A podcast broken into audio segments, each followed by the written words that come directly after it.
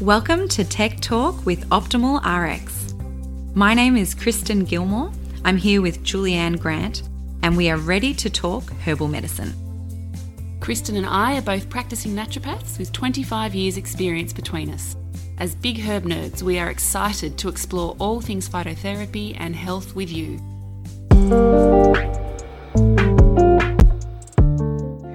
Welcome to all our amazing practitioners. We're actually here to have a chat about some of our wonderful Glycetracts.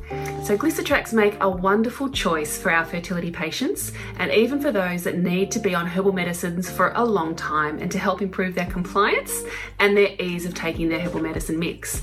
So, let's dive in. All right, I'm going to start with black cohosh or Actaea racemosa. And this is a herb I think a lot of practitioners think of, especially for menopause or perimenopausal patients, because it's a great hormone modulating nervine relaxant and it's really good for alleviating vasomotor symptoms like hot flushes. And this is um, helped by its bitter and cooling properties that can clear heat from the body. So in these cases we'll often combine it with other cooling adaptogens. And in this patient population i also reach for black cohosh where there is low libido. So whether that is associated with vaginal dryness or whether it's associated with hot flushes or night sweats uh, black cohosh can be amazing. And in these cases, I tend to combine it with other herbs like shatavari, ziziphus, or hops. Now, in the realm of female reproductive complaints, black cohosh will also go in many of my mixes for PCOS, so polycystic ovarian syndrome, in order to regulate these patients' hormone levels. So I'll use black cohosh to modulate the hypothalamic pituitary ovarian or the HPO axis, to act as a selective estrogen receptor modulator, and to decrease excess LH, so luteinizing hormone levels, and improve the LH FSH ratio in PCOS. So I will especially use black cohosh if I want to induce ovulation in women with PCOS related infertility, even if it's just as a simple between day 2 and day 12 of my patient's cycle. Now, black cohosh is a really good uterine tonic and it's also indicated for uterine spasm. So you can use it as part of a mix for spasmodic dys- dysmenorrhea and it's often combined with blue cohosh for uterine pain and spasm.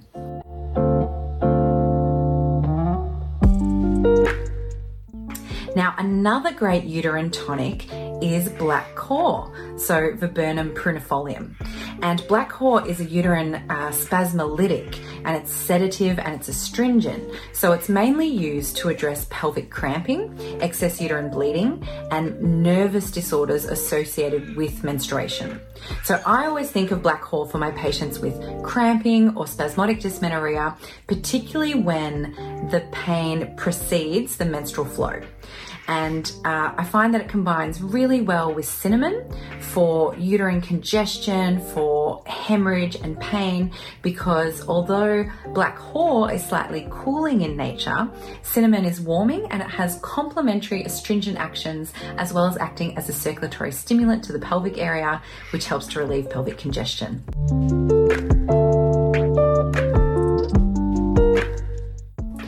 Now, uh, the third herb I want to talk about is calendula, so Calendula officinalis. And calendula is particularly indicated for pelvic congestion due to poor circulation or poor lymphatics through the pelvic area. So it's a lymphatic and it is a mild circulatory stimulant to that area. So it's often included in formulas to cleanse the uterus uh, and it brings with it also anti inflammatory, spasmolytic, and antiseptic properties.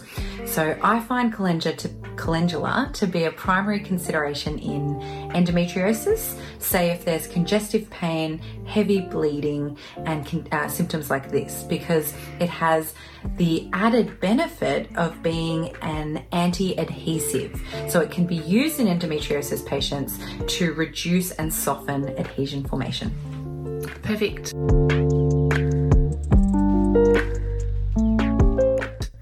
To start with Chaste Tree, so Vitex agnus castus. It's particularly useful for those conditions that worsen during or occur during the premenstrual phase and basically prior to menstruation.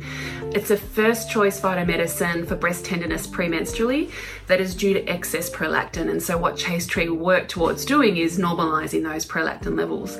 It can also be really beneficial in just normalizing menstrual cycles. So, clinically, I find Chaste Tree needs to be prescribed for a minimum of three months, in, and in order for those results to be more balanced um, long term. Let's dive into cramp bark, Viburnum opulus.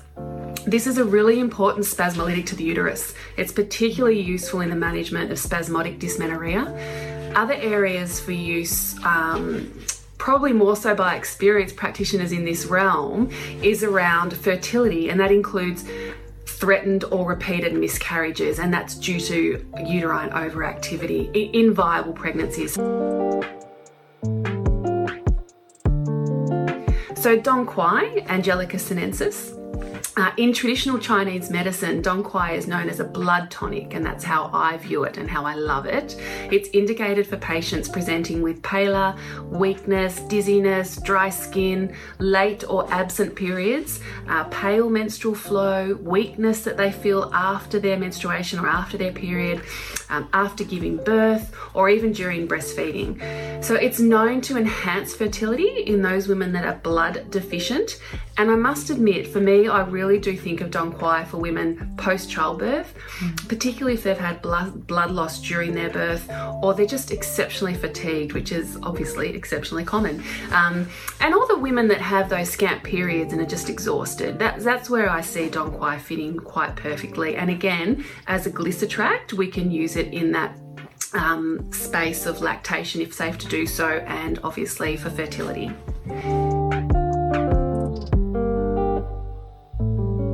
All right, I'm going to move on with uh, Japanese knotweed, so another great fertility herb, so Polygonum cuspidatum.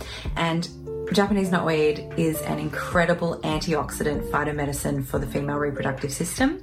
It contains significant bioavailable amounts of resveratrol, and that's how a lot of practitioners think of Japanese knotweed.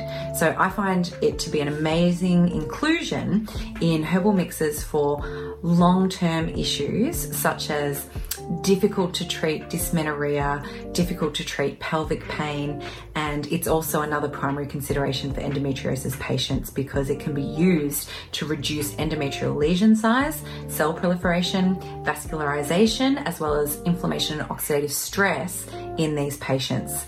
And uh, like I said before, for fertility patients, Japanese knotweed is also beneficial for oocyte health and uh, for female fertility, with resveratrol able to one, improve the number and quality of oocytes, but two, also improve fertilization and uh, developmental ability. So it's a key preconception herb as well.